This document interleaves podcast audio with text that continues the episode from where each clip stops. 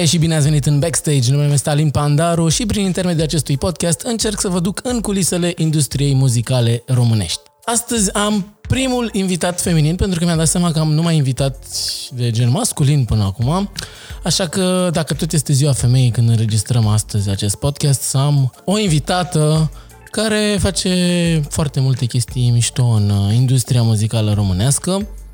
Este fondatoarea primului festival de goth rock, Rock. rock, rock, rock. Da, destul de mă rog, un festival foarte mișto care face 15 ani anul acesta și care și invitata mea a câștigat anul acesta și un premiu foarte mișto la European Festival Awards, dar o să vorbim mai mult despre asta un pic mai încolo.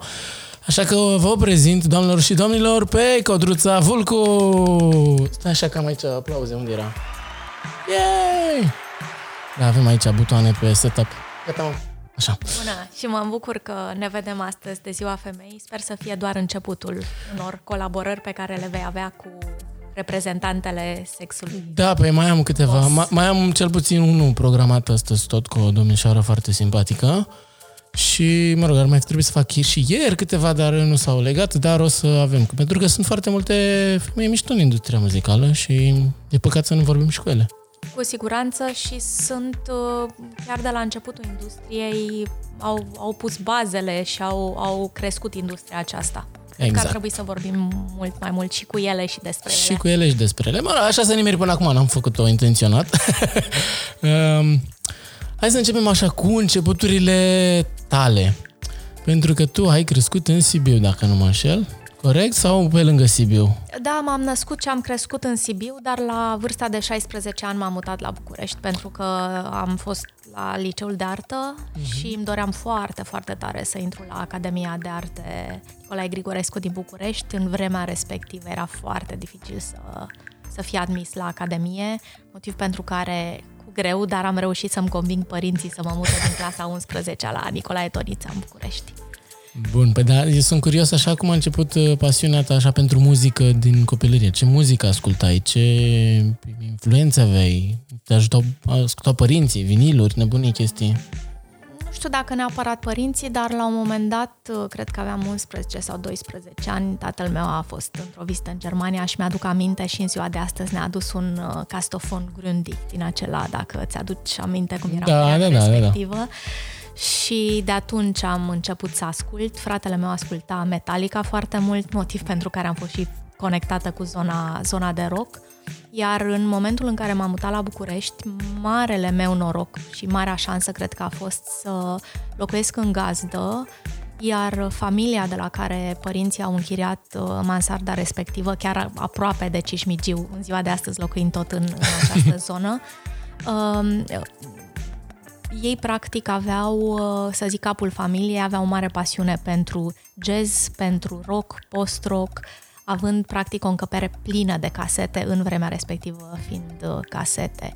Și cum locuiam chiar lângă casa radio, aveam tot acest grundig vechi și prindeam doar Radio România Actualități, Radio România Cultural și puteam asculta casete și aveam această sursă enorm de mare de informație muzicală. Și de muzică bună, practic. Muzică bună, da, și un om pasionat cu care țin legătura și în ziua de astăzi și care, nu la nivelul organizării, dar susținerii e foarte implicat în zona mai ales de jazz.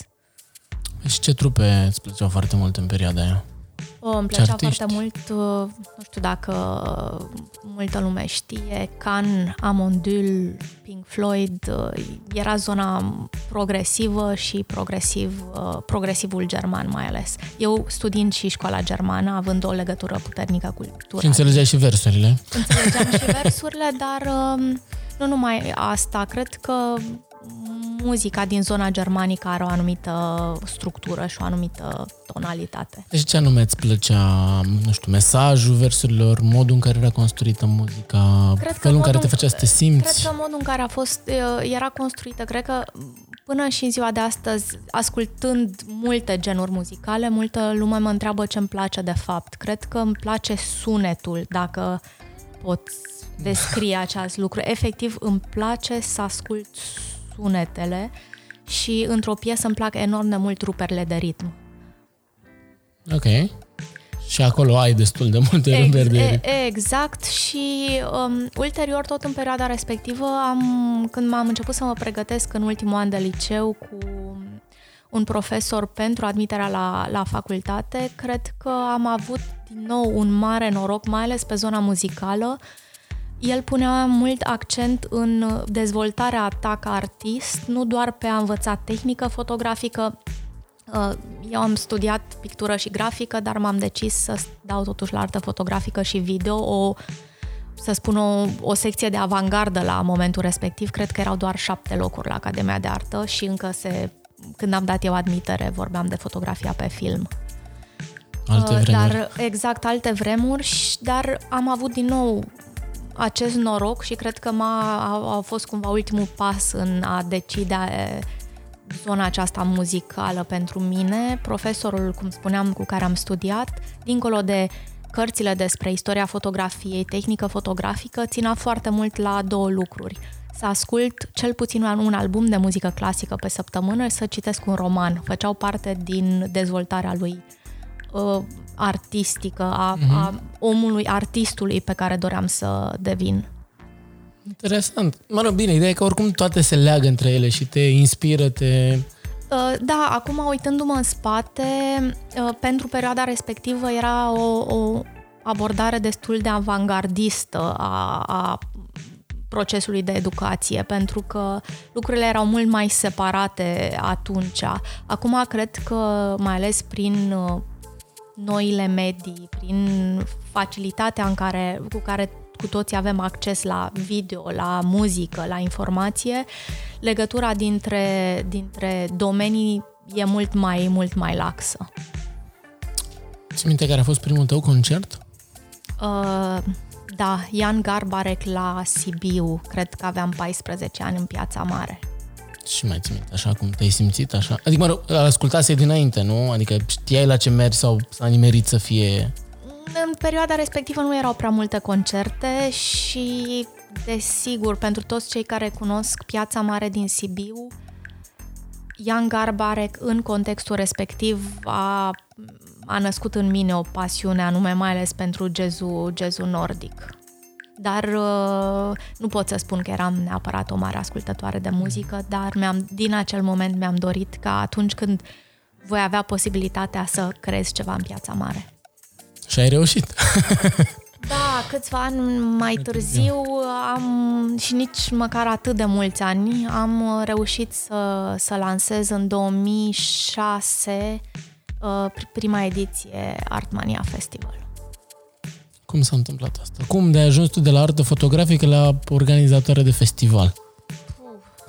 Povestea e cumva mult uh, cu doi ani în, în spate. În timpul facultății mergeam la festivalurile din Europa, la Siget, la Meraluna în Germania, la Highfield și, în general, uh, să spun, realizam fotografii pentru diverse publicații de la noi.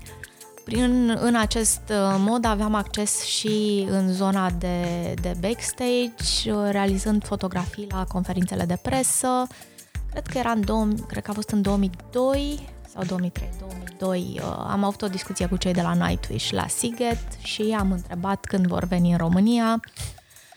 Sigur, când ești foarte tânăr și petreci la Siget, uh, cerul ți se pare limita și în momentul în care managerul m-a întrebat când ne invit, atunci venim. Sigur, eu i-am spus atunci vă invit și el atunci a zis atunci noi venim. Pentru cei care cunosc uh, mentalitatea nordică sau finlandeză, mai ales în acea perioadă în care contactul nu era atât de uh, pregnant cu zona din restul Europei, omul a luat-o în stilul german și așa am luat-o și eu, ein Mann, ein Wort. Dacă îți dai cuvântul și uh, realizezi ceea ce spui. În 2004 am, am organizat și am luat parte la primul, dar în, în echipa de organizare, primul concert Nightwish din România la Sala Palatului. A fost uh, sold out cu o lună și jumătate în avans. Wow, pentru 2004 e o realizare. Da, a fost o Mă, bine, nu realizare. erau foarte multe concerte, dar... Da, pentru că românul nu e neapărat uh, a concert goer și pe vremea aia nu știu dacă... Da, Nightwish a fost și este în continuare o form- formație mare în zona rock și metal și în România erau, erau, erau faimoși, sigur, pentru cineva la 23 de ani a fost o mare realizare. Cred că am avut noroc și cu,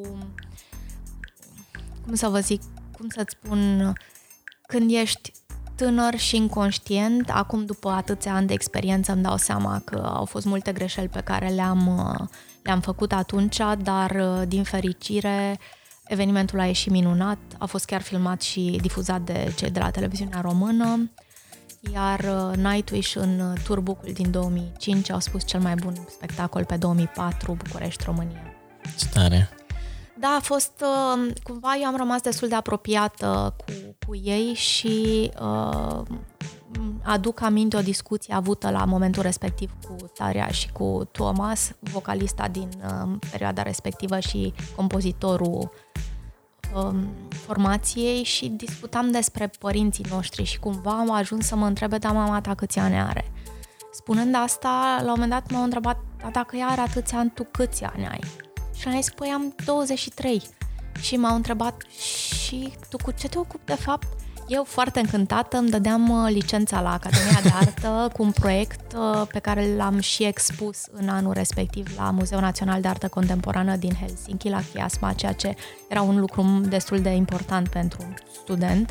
Și era un proiect despre care se numea Unseen Worlds, lumi nevăzute și a rămas ca o glumă bună în cei de la, printre membrii Nightwish, cum managerul lor i-a adus pentru prima dată în România și trebuie să înțelegem că eram mult înainte ca noi să intrăm în Uniunea Europeană la un spectacol organizat de o studentă la arte care își dădea licența în lumi nevăzute. da, cum se legă lucrurile așa. Da, se leagă și Cred că în momentul respectiv cumva traseul meu profesional s-a, s-a schimbat. Uh, uh, mi-am dorit să fac un eveniment în Sibiu, în orașul, orașul meu natal, în Piața Mare, având amintirea spectacolului pe care l-am văzut acolo și uh, mi-aduc aminte că eram în 2005, în vara lui 2005, în Italia, la uh, Garda, la lacul Garda, într-o zi cu cei de la Nightwish, eram în vacanța de vară atunci, fiind încă studentă. V-ați cam împrietenit voi atunci. Exact, exact. Și eram, eram încă studentă, urma să-mi fac 2 uh, ani de masterat tot la Academia de Artă și mi-aduc aminte de o discuție, discuția pe care am avut-o cu Evo, managerul Nightwish, în care am spus că vreau să fac un festival care se numește Artmania pentru că va fi un eveniment a maniacilor după artă. Și el a fost foarte drăguț și mi-a spus, te rog să-mi spui exact când va avea loc, pentru că vreau să-mi fac planul și o să vin împreună cu soția mea și cu prietenii. Drăguț. Asta era în 2005, uh, toți tehnicienii ziceau, Codruța, da, un concert e un lucru, dar un festival este cu totul altceva. Și cred că lucrurile trebuie judecate cumva din perspectiva perioadei, că acum se, în România se întâmplă foarte multe foarte evenimente, multe, da, foarte și... multe festivaluri, dar atunci era așa cumva o, o gaură destul de neagră. Și ce, păi, timp... ce mai era pe vremea? Era Peninsula, da. era cel de la Cluj, uh, era am ce lapsus Peninsula atât. Și cred că Gărâna s-a lansat în perioada respectivă. A, de fapt, da, da, cam așa. Mai știu că mai era la ceva pe muzică electronică în Cluj. Miorit? De la... De la de, de la Hoia, da. Cred că așa. și ăla. E posibil să fi fost Dar nu știu dacă era în perioada respectivă sau a apărut uh, ulterior. Ce să-ți spun, uh, tehnicienii au fost sceptici, uh, dar uh, Evo Managerul a, anul următor, în iulie, când am lansat prima ediție a festivalului, a fost la Sibiu împreună cu soția și cu, cu familia. Drăguț. S-a ținut omul de cuvânt. Păi că... da, exact, pentru că el a spus, eram convins că, că o să-l faci. Am avut și norocul ca la prima ediție să, să ajung să vorbesc cu him. Nu știu dacă în perioada aia era, erau foarte mari, erau, erau foarte la mari. Siget. Uh, știu că am încercat să discut cu agentul, agentul nici nu vrea să audă despre un eveniment nou în Europa de Est, uh, dar uh, am, i-am arătat uh, lui Vile Valo imagini cu piața și am avut o discuție cu managerul, formația zicând, da, vrem să mergem la acest eveniment. la o primă ediție în România a fost ceva fabulos. Cred că a și contat... Dita mai headlinerul, că până la urmă chiar era Dita mai headlinerul în perioada respectivă. E... Și și acum dacă ar veni Him... Da, dar atunci erau chiar mari la nivel european. Da. Drept că uh, cred că cu câteva luni înainte de eveniment uh, și-au trimis o echipă de producție la fața locului să vadă că real știm despre ce vorbim și că nu punem la dispoziție doar, nu știu cum au zis ei, o, un prelungitor și să credem că la este curentul. Cam asta era opinia, dar uh, lucrurile au mers bine. Am avut peste 6.000 de oameni de la prima ediție, ceea ce era a, atunci a fost fabulos, uh, ținând cont că era un eveniment cu bilete într-o piață publică. Cred că a fost unul din puțin sau printre primele evenimente într-un spațiu public care a fost, pentru care a fost delimitat accesul. Nice. Da, foarte, da. foarte greu. Sigur, de la, de la romantismul și da. idealismul da. de pe hârtie la organizarea efectivă a evenimentului uh, a fost o cale lungă, a fost, uh, zic eu, dificil, dificil mai ales că din perspectiva autorităților, deși am avut norocul Asta și aici... Asta să întreb. Cum a fost cu primarul? Cu... Uh, pe vremea respectivă, primar la Sibiu era actualul președinte, domnul Claus Iohannis, și cred că până la urmă deschiderea pe care a avut-o, că totuși a asumat închiderea unei piețe cu un eveniment rock, inițial la reticențele poliției și mai ales poliției locale, care era destul de speriată de rockerii care vor invada orașul. Se știe că rockerii vin, părjolesc tot, otrăvesc fântânile, am e, auzit și eu povești. Da. da, au fost, au fost niște discuții foarte ciudate înainte de eveniment. Acum pot să povestesc și să râd despre ele, chiar și cei care au participat sau care au venit cu ideea respectivă în ziua de astăzi râd și zic, Doamne, ce-o fi fost în capul nostru. Dar până la urmă primarul și-a asumat un lucru, un lucru deosebit, spun eu, și care ne-a ajutat să ajungem anul ăsta la 15 ediție, pentru că evenimentul, din perspectiva, să zic eu, poliției locale, ar fi trebuit să fie anulat de la, dinainte de a avea loc. Ținând cont că o mare parte din dezbatere la, la nivelul comisiei de avizare, ceea ce e și mai ciudat, pentru că noi ne-am dus pregătiți să avem o dezbatere legată de garduri, de acces, de securitate, lucruri foarte pragmatice și practice.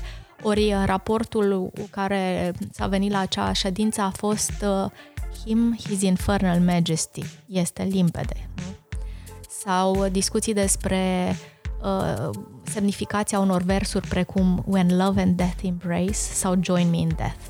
Ceea ce, sigur, eu studiind artă și fiind mare pasionată de literatură, când discuția a mers în această direcție, am venit cu argumente gen Rebreanu, Adam și Eva, Romeo și Julieta, Tristan și Izolde, dar era uh, situația destul de hilară într-o comisie de avizare să, să dezbatem să le explici ce a vrut să zică poetul acolo. Da, și că, practic, în toată arta și literatura lumii, marea iubire se împlinește întotdeauna în moarte sau da, după da, da. moarte. Și, da, în final, până la urmă, decizia nu a stat la nivelul la să spun eu, uh, poliției sau celor care a făcut raportul, ci la nivelul factorilor de decizie și evenimentul a avut loc.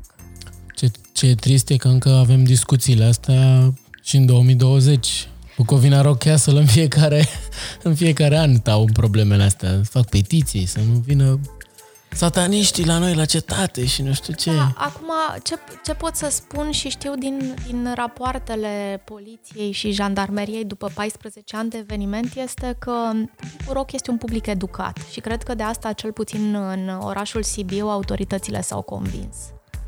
Uh, evenimentul neavând uh, incidente majore nici în timpul desfășurării, nici după când lumea practic rămâne, rămâne în oraș. Din nou, noi vedem vânzările de la librăriile din centru uh, Humanitas având în perioada Artmania printre cele mai ridicate vânzări în cadrul unei librării din toate librăriile în decursul anului în, în, în toate orașele. Ceea ce îți arată că de fapt există un public care ascultă rock e un public educat, un public pasionat și un public dispus să investească în um, în muzică, în artă și, și în cultură.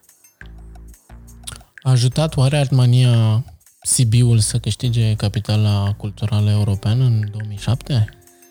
Sau a fost unul din motivele pentru care s-a ales atunci Sibiu? Nu știu, proiectul era lansat mult, uh, mult înainte. Cred că decizia de a, a alege un oraș capitală culturală ține mult, e mult peste un eveniment sau altul.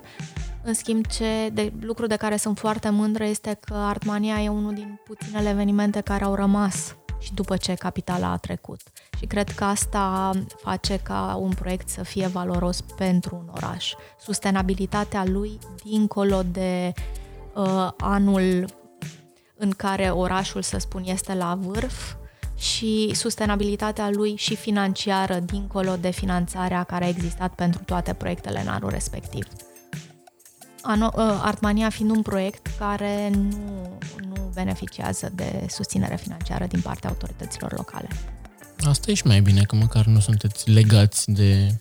Mă rog, într-un fel e bine, într-un fel ar ajuta, pentru că și evenimentul ajută orașul în... Asta cu siguranță în, într-un context în care există foarte multă finanțare pentru evenimentele gratuite, este dificil să susții un proiect ca atare, dar uh, noi credem că rolul de finanțator a statului ar trebui să fie o dată pentru uh, proiectele de debut, după care proiectul în timp ar trebui să demonstreze că se poate susține, dacă nu, nu are sens să investești în el. Iar doi, uh, cred că statul ar trebui să mai investească și aici este o, o opinie personală pentru care, la, la care țin foarte mult și pentru care militez, uh, odată în zona de pepinieră culturală, cum o numesc eu, în talentele tinere și în doi și esențial în infrastructură culturală pentru că sectorul privat nu are suficient de mulți bani și putere încât să creeze infrastructură culturală. Pe când aici ar fi rolul statului să creeze săli de spectacole, săli de repetiții pentru tinerii, poate stadioane sau săli de concerte de 10-15 mii de locuri, încât să putem avea chiar în perioada toamnă, iarnă, primăvară, concertele unor formații mari. Dincolo, sigur, de infrastructura rutieră sau da. despre care știm cu toții unde suntem, dar noi nu avem infrastructură culturală autentică. Ori, odată ce statul ar investi în această zonă, sunt convinsă că operatorii din zona privată ar veni cu plus valoarea da. pe aceste spații. Ar, na, ar sponsoriza o anumită arenă, cum se întâmplă și în străinătate. Și, și ar veni cu produsul cultural cu produsul, efectiv. Da, exact. Doar că statul ar trebui să creeze aceste, această parte de, de infrastructură. Mai un pic aiurea că în 2020 nu avem nici măcar o sală de 10.000 de locuri care să susțină un turneu de arene al unor artiști mari. Și mai că toată lumea se întreabă, mă, dar de ăia de ce nu vin și la noi? Pentru că nu au efectiv unde. Mai ales în București nu avem, că uh, cei de la Cluj să spun că poate cu... Cu sala uh, polivalentă, sala polivalentă, da, dar nici aia are cât 7000. Exact. Dar uh, faptul și... că Bucureștiul nu are un spațiu de 10-15 mii capacitate în 2020 este, este trist. Nu știu, au reușit bulgarii că au, că au acum nu cred că au chiar două săli destul de mari. Așa, nu mai zic, în Ungaria, în Cehia, în Polonia și așa. Chiar m-am uitat recent să văd cam cât au costat uh, sălile respective și nu au fost sume chiar atât de mari, adică undeva la, mă rog, cele mai ieftine erau la undeva la 100-150 de mii de 150 de mii de euro? Nu. nu cred 5, că 15 10, 15 milioane, cred, așa, mă scuzați. Sau mai mult? 10, 150 Da, doar de... că spațiile respective sau orașele respective, că probabil în anumite situații vorbim chiar de o investiție a orașului, uh, privesc zona culturală ca un, un bun al orașului. Ori, um, cred că cea mai mare problemă la noi este că, în, mai ales investiția în cultură și în actul cultural, se vede doar pe, e bazată pe o strategie pe termen scurt. Uh, în sensul în care se finanțează foarte, foarte multe evenimente uh, cu accesul publicului gratuit. Da. Și aici să nu mă înțelegi greșit, sunt de acord în existența unor evenimente de tipul zilele orașului, dar în momentul în care zilele orașului uh, sau ziua orașului devine mai mult de un eveniment sau două pe an, începem să, să aducem în derizoriu acest concept de festival. Ori cultural și, să zic, istoric, festivalul reprezenta de fapt o întâlnire a unei comunități în jurul unui eveniment semnificativ și crea acel sentiment de, de coeziune și de apartenență.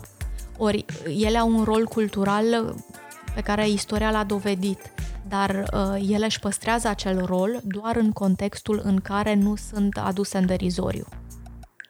Ori uh, cred că în România, în mod particular, avem un influx enorm de astfel de evenimente finanțate din... Nu doar în București. Nu, nu, peste din... tot, din, din fonduri publice.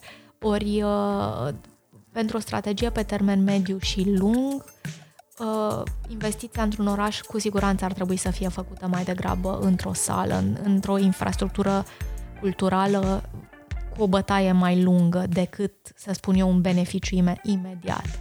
Da. Pentru că la noi de foarte multe ori se, cel puțin părerea mea, la nivelul autorității locale se uh, îmbină această, cum să spun eu, se face acest melanj între cultural și uh, beneficiul de imagine în scop electoral. Și atunci nu mai putem vorbi neapărat de un act cultural, ci vorbim mai degrabă de propagandă. Da. Deși na, nu e festivalul Gabriela Fira, e festivalul, nu știu cum, dar lumea cumva îl asociază cu festivalul făcut de primarul respectiv. sau. Asta cu siguranță, dar um, cred că la nivelul autorităților și mai ales în București, cred că ar trebui să existe un dialog mult mai uh, activ între autoritățile publice și sectorul privat. Pentru că există totuși o expertiză dezvoltată în mulți ani în care sectorul privat ar putea să-și uh, aducă, să spun, plus valoarea chiar în dezvoltarea strategiei de oraș. Apropo de asta, ce părere ai de trupele care cântă la evenimentele astea publice? E un lucru bun, e un lucru rău? Ar trebui să le saboteze? Ar trebui să nu ne intereseze atât de mult ce fel de eveniment e și ne bucurăm de trupa de pe scenă? Aici cred că ține de decizia fiecăruia până la urmă și nu am eu capacitatea să judec pentru că fiecare își construiește, să spun, business planul. Că până la urmă o formație ca să fie să reziste, trebuie și să facă față și financiar unei da. Uh, realității, realității curente. Din nou, cred că ține enorm de mult de decizia fiecarei formații pe care nu, nu, pot, să, nu pot să o judec. Cred că mai, um, mai de discutat ar fi participarea la evenimentele uh, ce țin de un politic direct, adică, adică de campanie electorală. electorală. Atunci, da, clar. Atunci și eu mi se pare că ar, ar trebui blamați, mă rog, blamați. Adică, nu neapărat blamați, dar... Na, până la urmă uh, poți să-ți arăți susținerea clar dar către... în momentul în care îți arăți susținerea pentru un anumit partid sau altul, și aici nu judec partidul, da. uh, mă aștept ca poziția ta să fie aceeași în decursul anului. Adică nu pot astăzi să cânt într-o zonă sau în cealaltă, mai ales că prin notorietatea pe care artiștii o au și să spun credibilitatea pe care o au la public, ei pot influența deciziile oamenilor. Da. Și atunci dacă astăzi cânt pentru un anumit partid, sigur, există asta și în, și în alte părți, mai ales în Statele Unite e destul exact, de... acolo oamenii sunt pe față cu, sunt bă, eu sunt republican, eu Dar omul, susțin pe ăla. Exact, este pe față, îl susține, îl sponsorizează, își asumă mesajul, dar și-l asumă coerent pe întregul parcurs, nu doar într-o anumită situație în care poate are un beneficiu uh, financiar. Da, și nu, azi sunt republican, mâine sunt cu democrații. Nu, își, își asumă punctul de vedere și cu bune și cu rele, ceea ce până la urmă este o atitudine civică, dar uh, asumată. Da.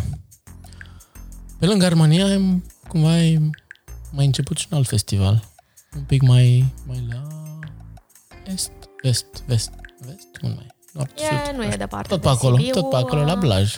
Da, în 2013, nu mai știu cât avea Armania atunci, șapte ani deja. Da.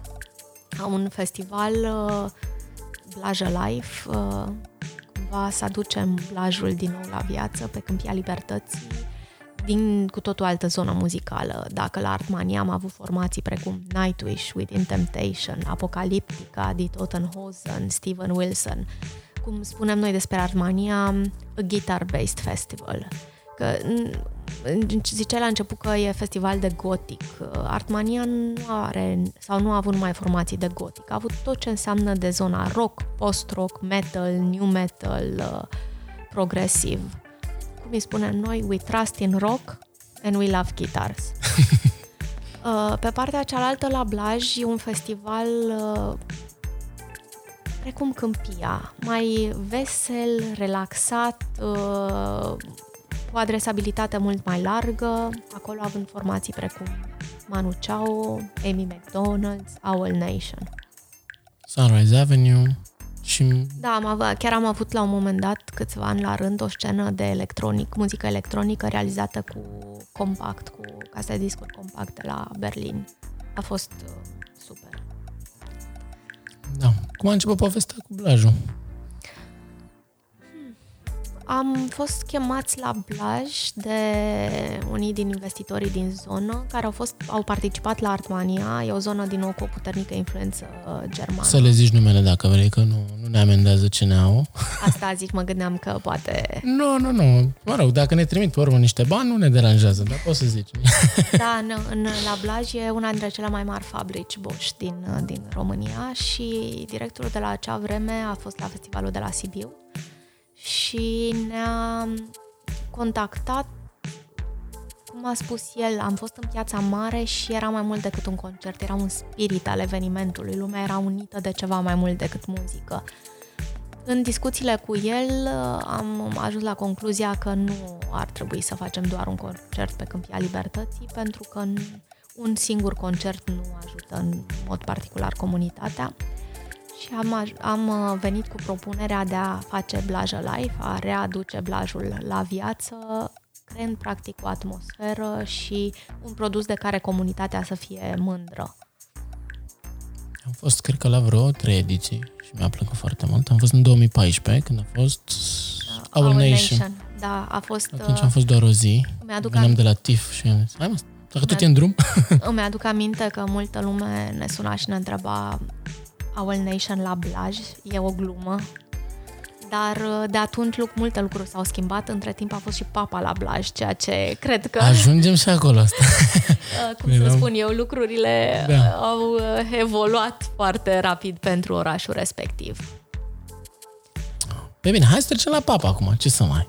A, anul trecut, nu? Sau cum 2000... de Acum 2 ani. Nu, 2019. Anul trecut, anul trecut, iunie. Anul trecut, așa, da. A venit papa Francisc a venit în România pentru prima dată și l-ați găzduit practic pe Câmpia Libertății. Da, pe Câmpia Libertății a avut, uh, a avut loc uh, slujba de duminică și beatificarea episcopilor greco-catolici. Un eveniment marcant pentru zona respectivă.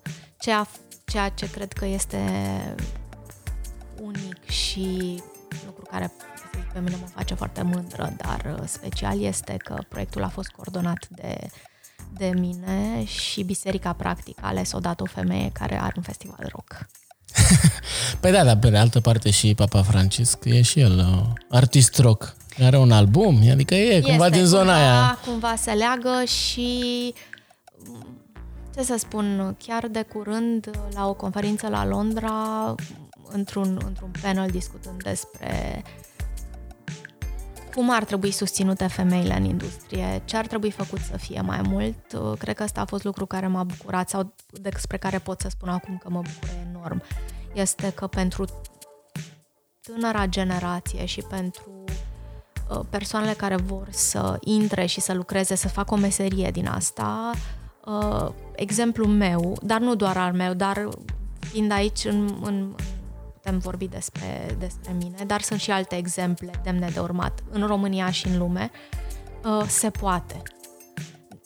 Societatea evolua foarte mult, uh, lucrurile s-au schimbat și dacă poate când am intrat în această industrie acum 16 ani, de multe ori primeam întrebarea, frumoasă prezentare, super proiectul, dar cine este șeful tău?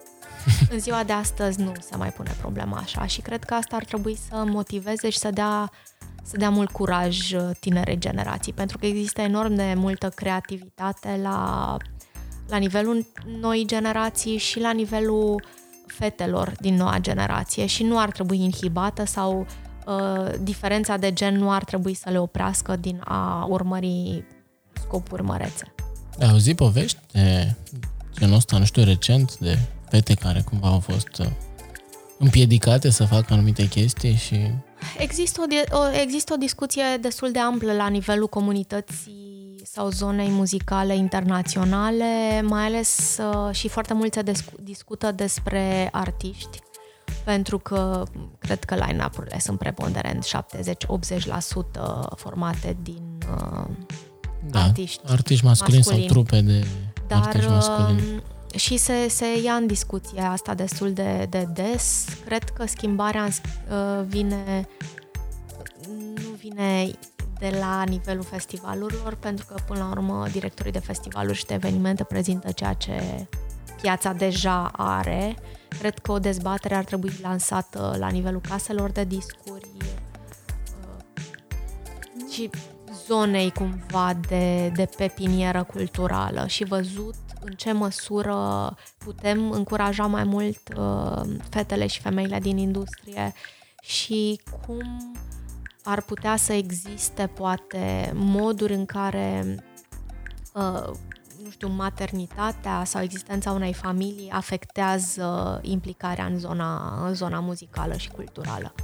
Pentru că s-ar putea ca la un moment dat, poate dacă inițial au mers în această direcție, parcursul să se întrerupă motivate astfel de, de decizii.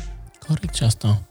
Dar pe de altă parte, adică, ok, înțeleg asta cu egalitatea între sexe și na, toată lumea să aibă o șansă egală, dar mi se pare că efectiv ca număr de artiști și așa, efectiv sunt mai mulți bărbați decât femei și nu neapărat că nu sunt lăsate să facă chestia asta sau că uh, nu știu, bărbații sunt mai mult încurajați să facă treaba asta. Și probabil, probabil de aia și la festivaluri sunt mai multe trupe de băieți decât de fete. Cel puțin în zona de rock și de... Așa, adică în zona de pop sunt destul de multe artiste care au succes, dar uh, în zona de rock și metal și E foarte complicat să ai un... Asta cu siguranță. Asta am uh, comunicat și eu în timpul acestor conferințe în care mi s-a cerut părerea. Din punctul meu de vedere, ca director de eveniment, sunt obligată să fac uh, alegerea formațiilor odată bazată pe calitatea artistică și doi pe ceea ce vinde bilete, că până la urmă un eveniment, Despre asta e vorba, da. dacă nu vinde bilete, moare în timp. Uh, ce am adus eu în discuție în aceste dezbateri, dincolo de, de formații sau actul artistic, a fost uh, prezența femeilor în industrie, nu doar la nivelul formațiilor da. sau interpretării, pentru că vreau să vă spun toată inima, cei mai buni oameni de producție pe care eu îi cunosc sunt femei. Că voi aveți asta cu organizarea, știți? Adică, mai coordona... și multitasking cu dezvoltare. Uh, coordonarea slujbei da. uh, Sfântului Părinte pe Câmpia Libertății, dincolo de mine care am fost uh, șeful de proiect, la nivel de producție a fost coordonat de, de, de o femeie. Roxana Luca, probabil unul dintre cei mai buni oameni de producție din, din țară. Ceea ce mi se pare foarte tare. Da, uh, și, și mie și de asta cred că dez, dezbaterea despre rolul fetelor și femeilor în industria muzicală și în industria de entertainment ar trebui lărgită de la formații sau interpreți la oameni de producție, oameni de logistică, artiști, fotografi, uh, PR, designeri și așa mai departe. PR, Ingineri de sunet până la urmă, toată... Exact, toată, palet. toată, toată paleta asta.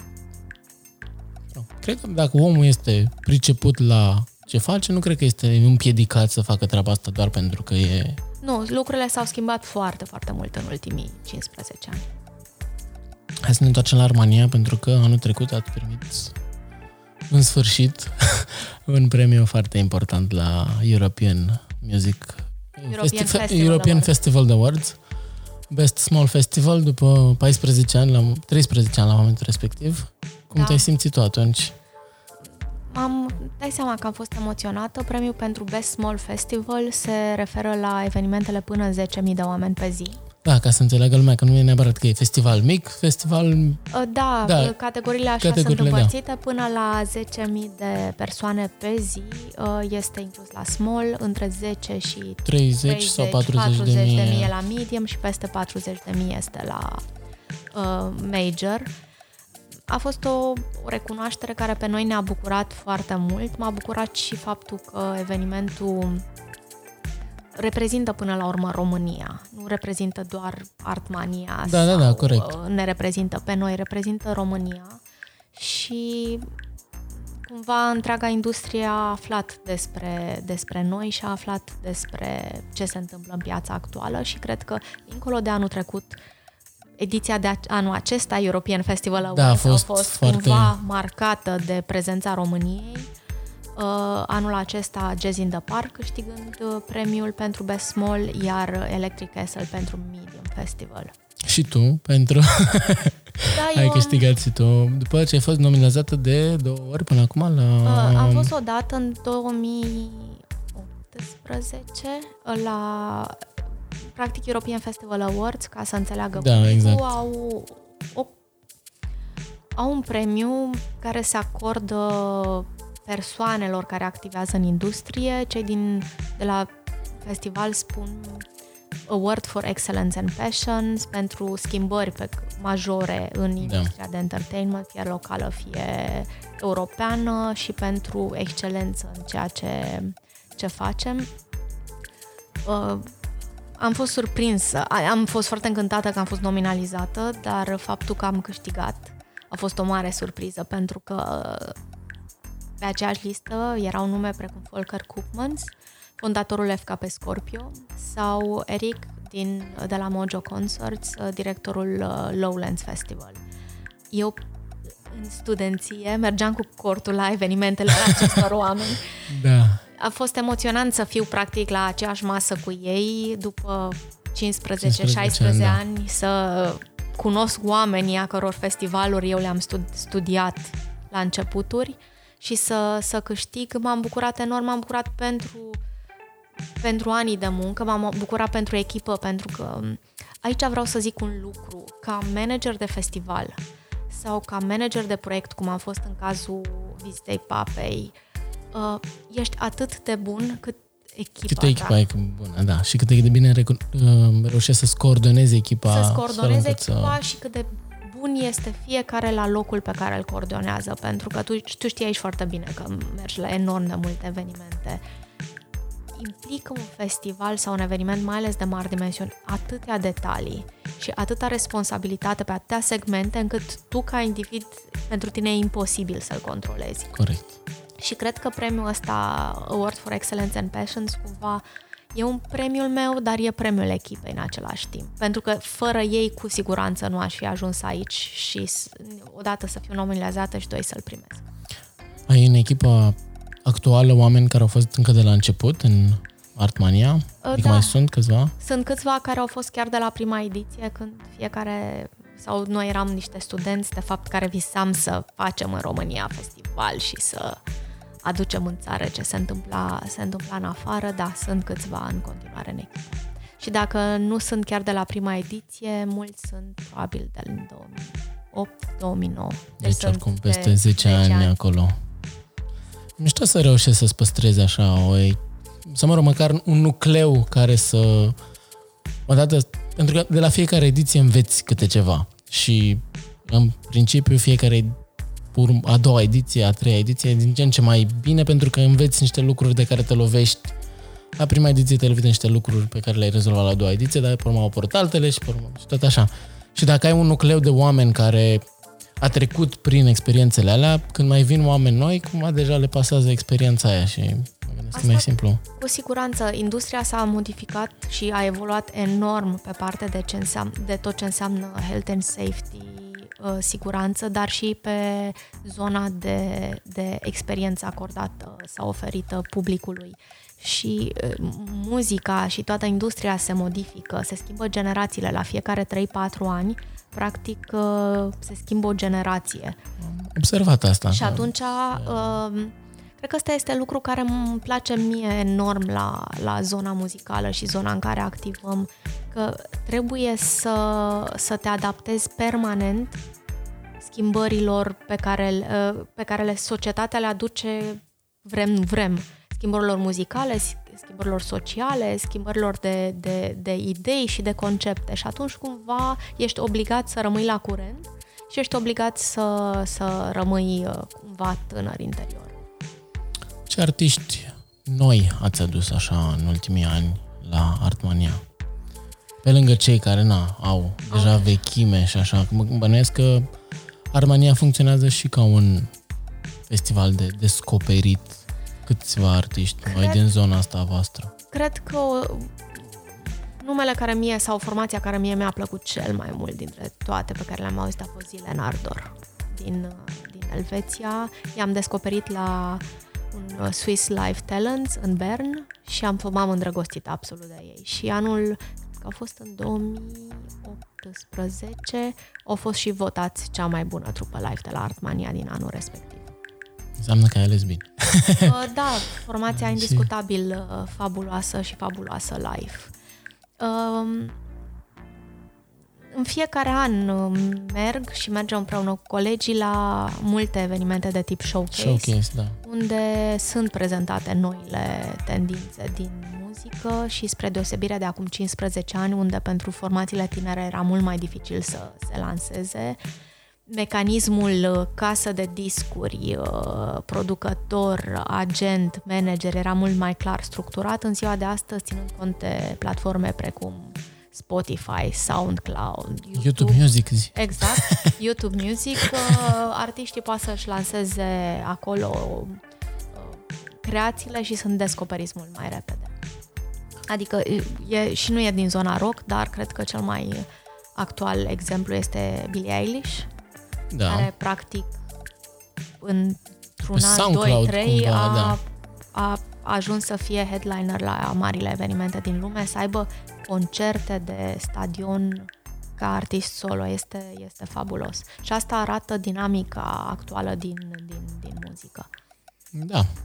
Bine, și acolo a contat foarte mult cine a descoperit-o, cine a împins-o. Asta cu siguranță, dar asta practic pleacă posibilitatea de a se face auzit e mult mai, mult mai mare. Da. Dincolo, mecanismul în sine și asta recomand tinerilor artiști sau muzicienilor dacă, care ne ascultă să înțeleagă cum funcționează industria. Pentru că în continuare managerul, producătorul, casa de discuri are un rol foarte important. Evident. Că, mă rog, poți să faci și chestii Independent până la un, un anumit nivel. Cu siguranță până la un anumit nivel. Și aici pot să-ți dau un exemplu din perspectiva mea. Noi primim enorm de multe aplicații pentru festival și e dificil să le asculti pe toate, este dificil să urmărești tot ce ți se trimite. În schimb, multora le recomand încercați să înțelegeți cum funcționează industria, ce rol are un manager și ce rol are un agent. Pentru că dacă un agent de la o casă, mai ales casă mare, la o agenție mare, îmi trimite o propunere de artist, cu siguranță voi începe un dialog sau exact, voi Pentru că e deja atenție. trecut printr-un filtru al unui om în care deja ai încredere că ți-a mai trimis niște oameni care exact, au fost mișto. Exact, există deja selecția făcută și, uh, doi, potențialul acelui artist uh, poți să-l înțelegi mult mai, mult mai rapid și de ce? Acel agent va, să spunem, impune formația în foarte multe festivaluri, mai ales dacă este un agent la o formație din nou mare și spune, ok, poate semnăm pentru headliner, dar uite, găsești un slot și pentru formația mai baby band de asta e bine pentru artiști să, să cunoască modul în care funcționează. De asta noi am lansat în 2017 la Sibiu East European Music Conference și în, e o conferință dedicată industriei muzicale în care am adus foarte, am avut invitați de la mari directori de festivaluri, cum e Thomas Iscoviț de la Nova Rock, din un festival la care da. foarte, foarte mulți români. Foarte, pe eu și o să merg anul ăsta a doua oară Uh, la uh, Frujina Zepte la Lollapalooza Berlin sau alte nume mari din industrie. De la Roskilde ați mai Da, avut... de la Roskilde am avut uh, și o să aveam chiar topul industriei uh, pentru a, a reuși să explicăm zon, tinerilor artiști de la noi modul în care funcționează industria și modul în care pot să-și își lanseze produsul artistic și să aibă succes nu doar local, ci internațional. Dar cumva mă dezamăgește așa interesul ăsta foarte mic al artiștilor pentru genul ăsta de evenimente.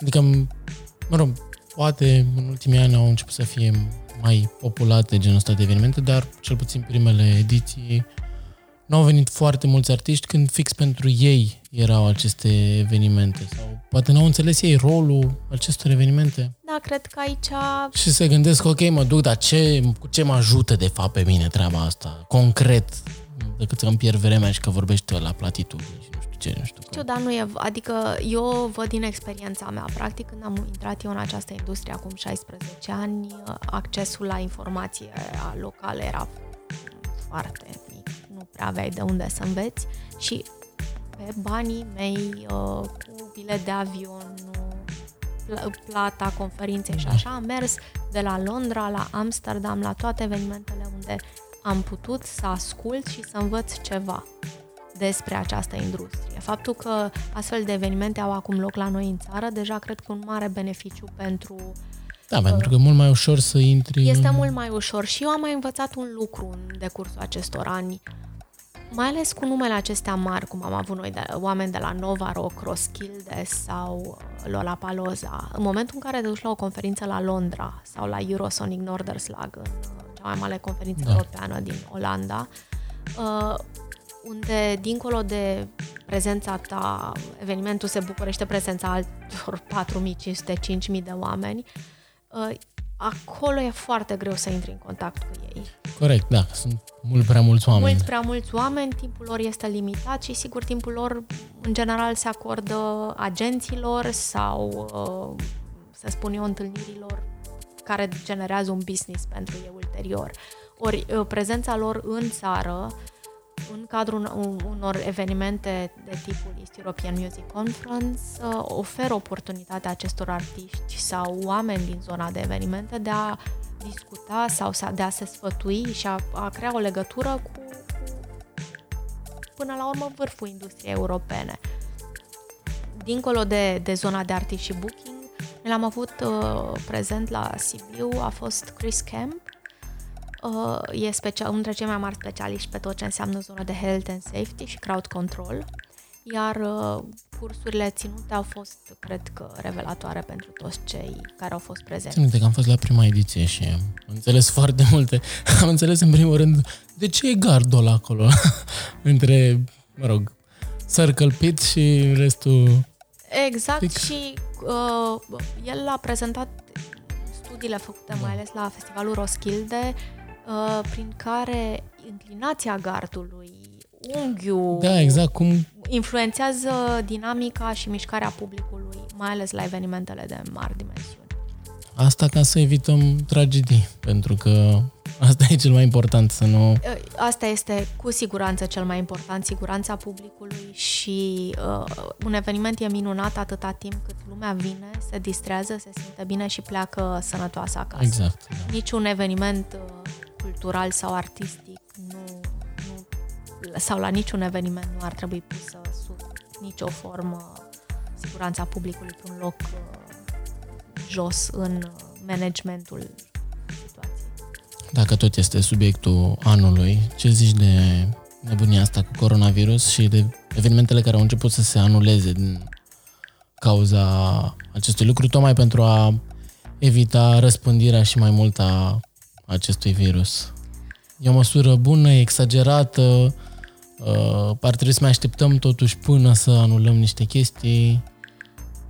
Noi cred că în, Rom- în, în lume deja sau anumite țări precum Elveția, Franța și Italia au impus anumite restricții. S-a anulat chiar și South by Southwest în 34 ani de eveniment, cea mai mare conferință din Da. Statele Unite. Este pentru prima dată când se întâmplă acest lucru.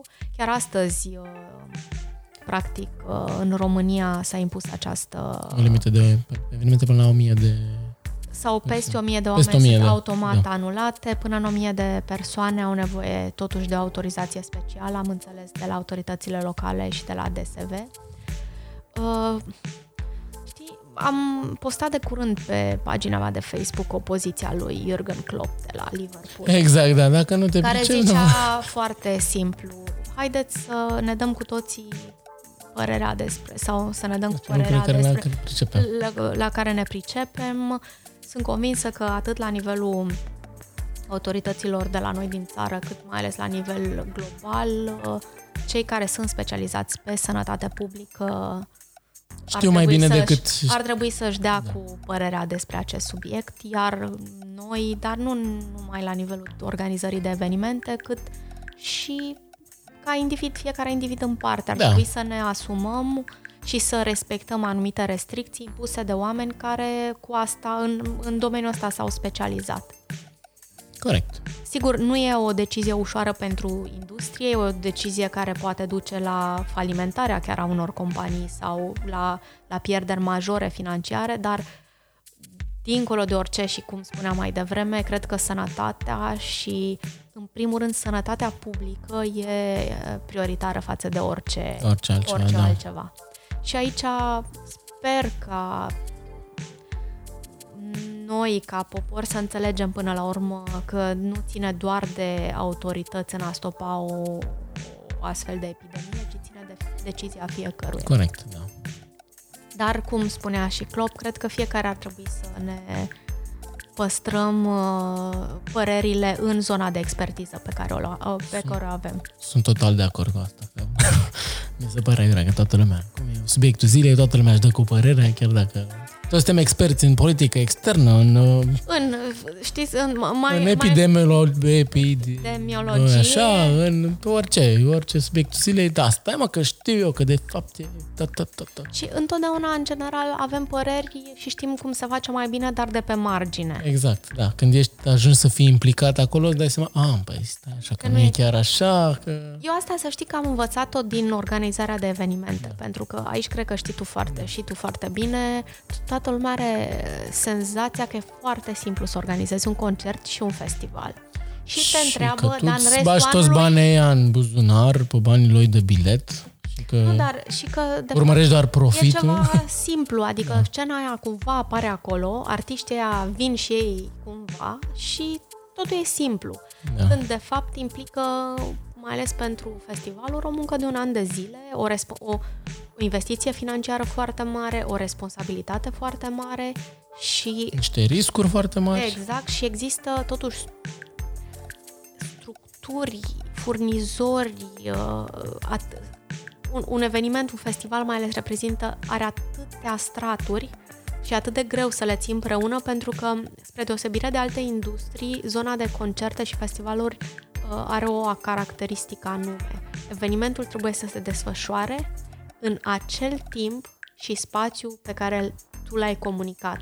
Nu există lansez produsul peste o săptămână și nu acum, sau da, da. mai amân uh, deschiderea hotelului cu o lună, care sigur oricum presupune niște, un, ar presupune un impact financiar, dar aici artistul uh, trebuie să fie scena și publicul în același timp și spațiu dat. Și mai ales în ultima perioadă, ținând cont de schimbările climatice care există, că doar în, în, pentru industria, și, dar nu doar pentru industria noastră, ci pentru întreaga planetă, cred că modificările la nivelul climatic reprezintă o, o reală problemă. Da. Și s-au dat toate lucrurile peste cap așa și o să le observăm din ce în ce mai mult în ultimii următorii ani. Da, Păi numai faptul că anul ăsta în România am avut doar cât două zile de zăpadă. Da, și aici cred că, din nou, trebuie să fim fiecare dintre noi uh, conștienți, pentru că de multe ori am avut discuții și cu oameni apropiați uh, ce poate, cât poate schimba ceea ce eu fac. Dar până la urmă, exact ca la vot. Votul meu nu face diferența, dar votul meu și al tău și a celorlalți cu siguranță face diferența. Și cred că fiecare avem până la urmă o responsabilitate morală, socială și o responsabilitate față de generațiile care vin, de ce facem și ce lăsăm până la urmă pe planeta asta. Corect. Pe și, mă rog, voi ați început deja să fiți un festival mai verde. Noi avem uh, zona de reciclare, este prezentă în, uh, în festival, colectare selectivă.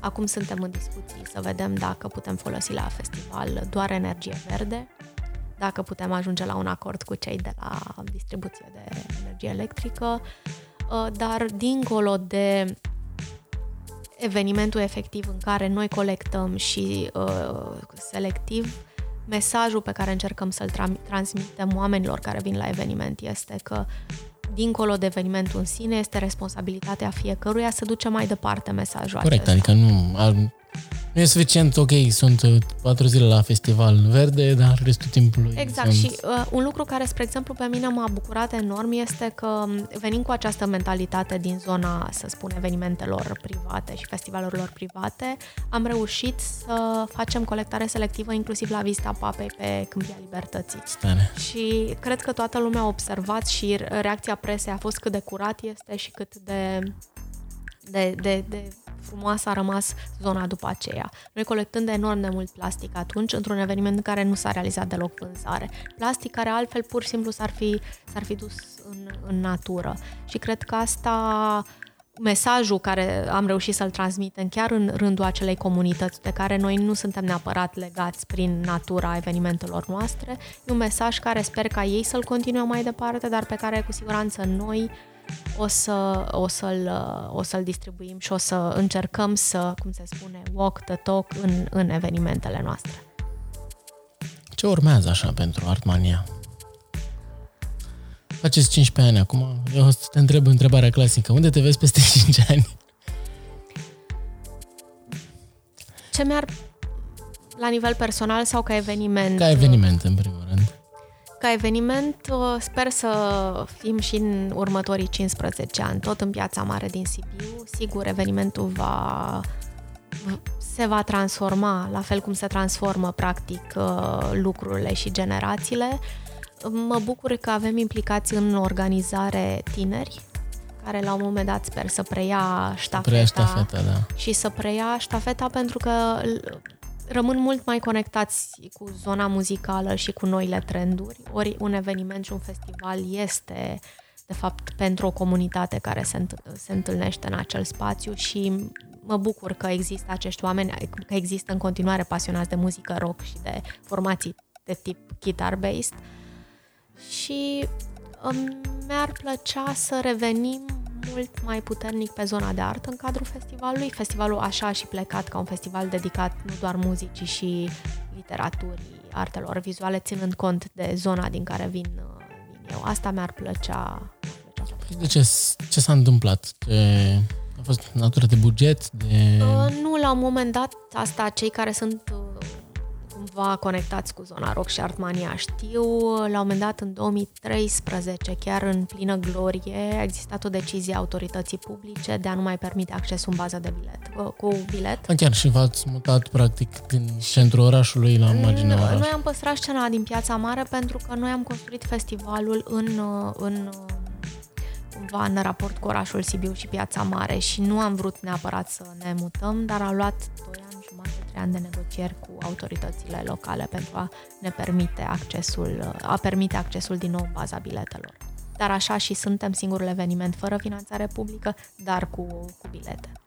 Dar cred că pentru, pentru publicul pe care noi îl avem, acest lucru nu contează. E un public ascultător și pasionat da. de muzică, dispus să plătească pentru formațiile pe care le vede dar în contextul gratuității de 2-3 ani de zile, cu siguranță limitările de buget au fost foarte mari, iar toate evenimentele extra zonei muzicale sunt de fapt cheltuieli pentru eveniment, ele ne aduc în, ne generând da, un da, da. venit da. efectiv și uh, nu exista bugetul necesar pentru a le continua, dar am revenit, am revenit cu ele și am revenit la parteneriatele cu muzeele.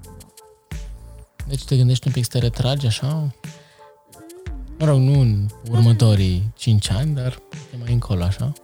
Uh, nu știu dacă neapărat uh, mă gândesc să mă retrag, dar uh, Mi-ar plăcea, acum dacă mă întreb, mi-ar plăcea să activez mai mult în zona universitară. Okay. Momentan îmi dau doctoratul în management cultural, un, un, un, sau o lucrare despre cultura festivalieră, antreprenatul cultural și politicile publice. Uh, la noi în țară, cultura festivalieră sau zona de evenimente fiind mai degrabă reglementată prin uh, legi conexe și prin cumva prin ricoșeu și similitudine decât a avea o... Momentan noi nu avem o lege a evenimentelor efective. Și mi-ar plăcea mai mult, mi-ar plăcea mult să, să lucrez în zona universitară după ce îmi termin doctoratul, pentru că cred că uh, pentru noile generații, o educație în zona de evenimente este necesară. Modul în care eu și alții am început în perioada mai rock and roll a industriei, nu cred că mai poate exista în ziua de astăzi. Și ar fi păcat să existe, dincolo de creativitatea și pasiunea pe care o au la, la începuturi, ar trebui să existe și o bază științifică și de experiență pe care eu sau alții ca mine da. o putem împărtăși cu, cu generația tânără. Și altfel, practic, toată industria să sară mult uh, mai departe decât ar face-o dacă am tot reinventa roata. Mai faci fotografii la evenimente, la concerte? Uh, mai ai timp? Uh, la evenimentele mele cu siguranță nu, dar uh, uh, da, acum lucrez din nou la niște proiecte pe zona fotografică. Deci te întorci un pic și... Da, și mă, mă întorc și cu altă, cu altă experiență și cred că va ieși ceva frumos. La cum, uh, cum se derulează proiectul, mă bucur că m-am, am redeschis dialogul uh, din zona respectivă. Deci să ne așteptăm la o expoziție, un vernisaj în curând? Da. Aștept. Păi, foarte mulțumesc, a fost o discuție așa, insightful și Chiar mă bucur că am discutat. Ar mai fi fost foarte multe de discutat, dar uh, da, și păstrăm pentru... Pentru altă dată și dacă uh, vrei facem o, o un interviu sau un dialog despre zona distractivă din industrie. Pentru că sunt foarte multe, foarte multe pățanii care merită povestite și din care acum, asigur, povesti povestim râzând despre ele, da. atunci da. nu au fost chiar așa de, de nostime, dar uh, din care cred că publicul și mai ales cel interesat de zona aceasta sau care vrea să activeze poate învăța enorm de mult. Adică să nu, să nu zicem doar lucrurile frumoase, ci să zicem și lucrurile mai care... Puțin, uh... Mai puțin frumoase sau uh, cel puțin comice, dacă nu... Comice acum, că la vremea respectivă... La vremea respectivă nu erau, dar din care cu siguranță uh, putem învăța. Am învățat și noi și pot învăța și, și tineri. Păi, rămâne să ne mai auzim și cu altă ocazie. uh, mulțumesc încă o dată și Eu. vă invităm la Artmania. 20 24, 25, 25, 25 iulie în Piața Mare cei care n-au fost la Sibiu de curând să vină pentru că este un oraș absolut minunat. Confirm. Atmosfera în timpul festivalului este excepțională. Ține și de festival, ca să ne mândrim puțin da. cu evenimentul nostru, dar ține și de oraș în sine. Sibiu are o alură specială. Și este European Music Conference? Să fie este tot cam tot, în aceeași tot perioadă? în perioada respectivă, în timpul zilei, conferințe, seminarii. Vă așteptăm cu drag. Detalii pe Facebook și pe site-uri. Bun, uh, trebuie să încheiem uh, cum se încheie uh, podcasturile mele. Trebuie să zici acestea zind fise. Acestea? Zind fise. Eu în acestea fiind zise, doar că cu, cu z... Acestea zind fise. Asta este. Gata, asta a fost. Ne auzim data viitoare. thank you